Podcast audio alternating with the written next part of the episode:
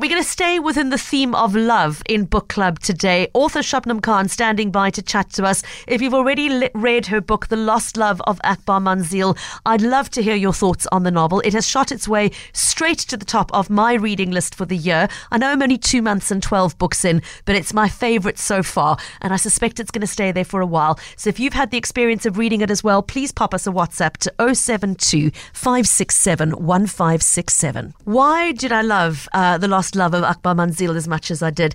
I think perhaps because it's got very strong parallels to one of my all time favourite books, which is Daphne du Maurier's Rebecca.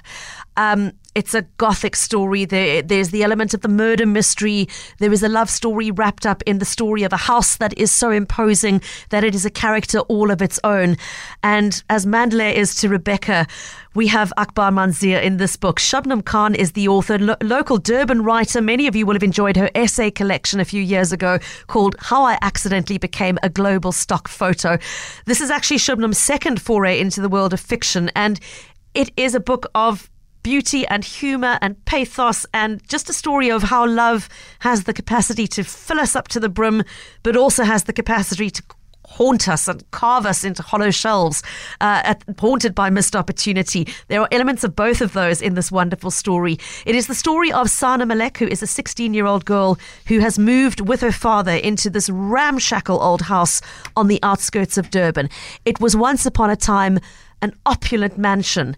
But here it sits a century later, a dilapidated ruin. It has been carved up into a series of very rundown apartments where this quirky collection of different characters lives in very, very dodgy conditions. And as Sana begins to explore her new home, she starts to unlock the secrets the secrets of the current residents, the secrets of the house itself, but also the secrets of its former inhabitants, the people it was built for in its heyday in the 1920s and 30s. And so the book splits off into two separate timelines, one of them following Sana's story in the present, and the other going back to the building and early days of this house. Shubnum Khan is with us on the line via Zoom. It's lovely to have you with us today, and congratulations on this beautiful novel. I really mean it when I say I couldn't put it down, Shubnum. It's great to have you on the show today. It's great to be on the show. Thanks so much for having me here, Pippa. It's a pleasure. I mean, at the heart of this book, it is a book about love, love that helps us to realize our best selves, but can also have the opposite effect of hollowing out our best selves. Talk to us a little bit about the impetus to write about that theme. I think I've always just been interested in love stories and um, where they come from, and particularly people who have forgotten love stories. So, you know, this this joy of being in love and loving someone else, and then I don't know down the line people fall out of love, and I'm so I'm so curious about this because it's such a strong emotion, Yeah. and then you know it ends, and so I think that was the impetus that sent me to write the all its different forms because love is explored through the many characters in the novel whether it be between father and daughter or Yeah. mother and daughter or sisters or um, siblings or lovers or spirits. And so i think that's what like i mean you hit the nail on the head. That's really what i why i wanted to write the novel was really to explore love in its many forms One of the most beautiful points very early on in the book for me is when Sana is sort of talking about her curiosity. She's only 16 years old when we meet her. She has a lot of curiosity about the concept of love and what it looks like and what it is. And she describes having been at a family wedding when she was nine years old and seen the small moments between the couple that made her recognize that there was something beyond these two separate people that had suddenly transformed them. And to, let me just quote, if I may, to see two human beings merge seamlessly into one distinct shape left her breathless. From then on, she's tried to discover how love affects the shape of things. She watched how the faces of the workers on the farm changed when they talked about their loved ones, how a divorced uncle of hers talked about his ex wife. She listens to how her father whistles when he remembers her mother.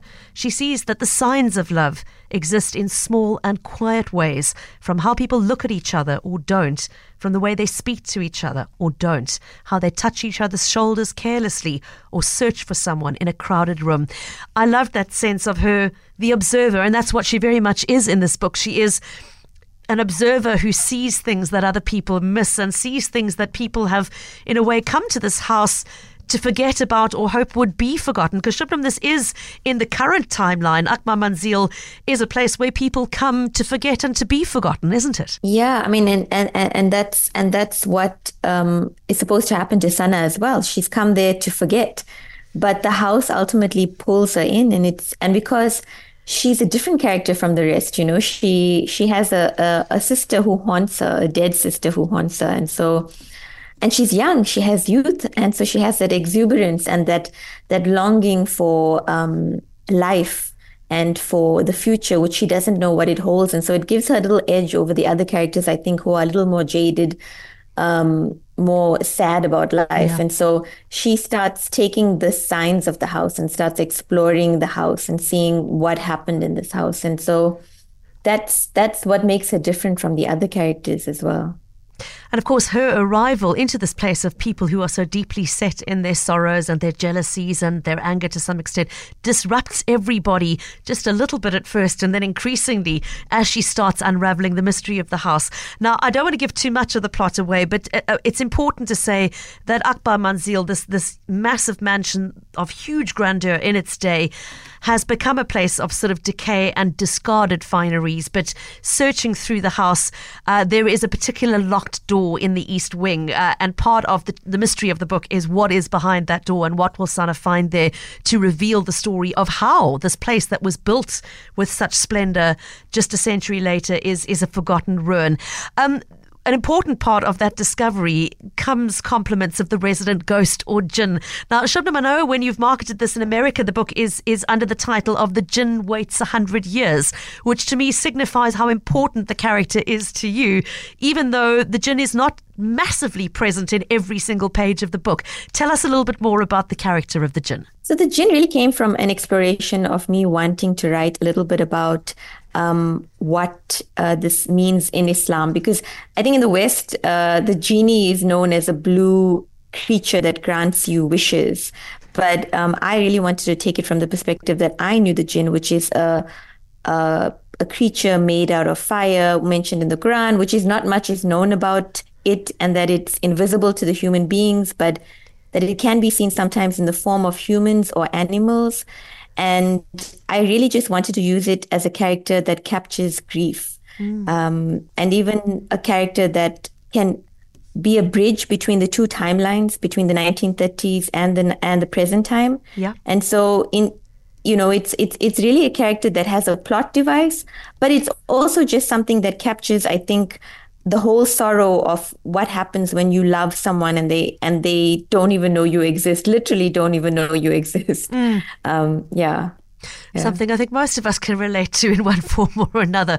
Um, just for anybody who came in late to the conversation, our guest for book club today is Shubnum Khan, the author of The Lost Love of Akbar Manzil, which is published by Pan Macmillan and in all good bookstores now, retailing at about 350 Rand a copy. I absolutely loved this book and its exploration of love in its many forms. There is a bit of the sort of the gothic mystery about it. There is a house which is almost sentient. It is a character very much of its own, in addition to the people who inhabit this beautiful, decaying old house.